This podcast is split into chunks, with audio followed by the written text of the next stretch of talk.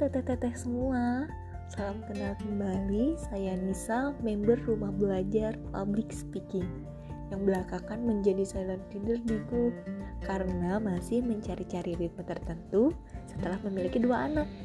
Nah, semoga ini menjadi awal kembali yang baik ya. Amin. Dan juga saya mohon support teteh-teteh semua. Oke, berbicara tentang pandemi, tentu saja selama saya hidup, ini adalah pertama kalinya saya berada di situasi pandemi. Pandemi cukup berdampak untuk saya sebagai seorang istri, Yes, exactly. Anak kedua kami termasuk angkatan pandemi COVID-19. Di mana anak kedua kami ini dinyatakan positif berada di perut saya dua bulan setelah pandemi diumumkan.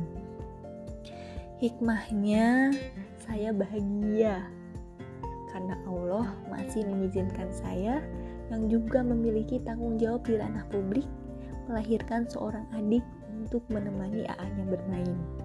Sehingga momen-momen saat ini di mana lebih banyak bekerja di rumah daripada di kantor, saya bisa mengoptimalkan bonding dengan keduanya.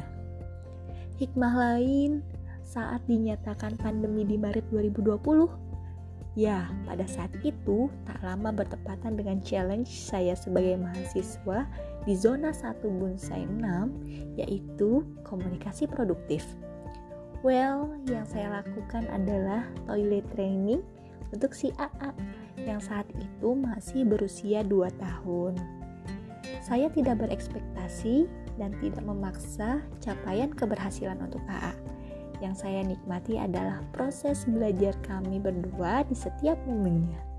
Alhamdulillah, jauh sebelum adiknya lahir di Februari 2021, AA Danis berhasil lepas dari diapersnya Yeay. Dan yang lebih amazing sampai sekarang A Danis cuma beberapa kali ngobrol saat tidur malam. It's okay sayang, itu ladang pahala buat mumimu ini. Lalu di ranah publik saat pandemi berdampak pada segala aspek kehidupan, yang minim dampak adalah guru.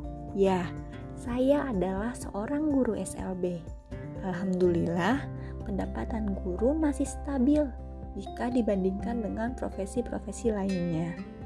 Yang menarik adalah justru di pandemi ini, jika yang orang-orang tahu guru adalah pengajar, nah di pandemi ini guru dipaksa untuk belajar dengan cepat dan tepat. Bukan hanya untuk menghadapi siswa-siswa dan sistem pembelajaran yang berubah, namun juga tuntutan dan psikologis orang tua siswa.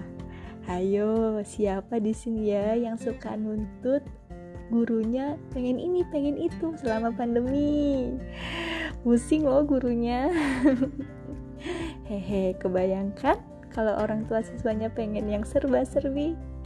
Nah, begitulah saya sebagai seorang ibu sekaligus seorang guru menghadapi serba-serbi pandemi. Selamat menikmati dan semoga menginspirasi. Wassalamualaikum warahmatullahi wabarakatuh.